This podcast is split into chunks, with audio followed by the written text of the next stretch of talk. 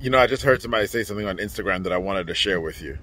The worst video in the world that you can create will do better for you and your brand than no video at all.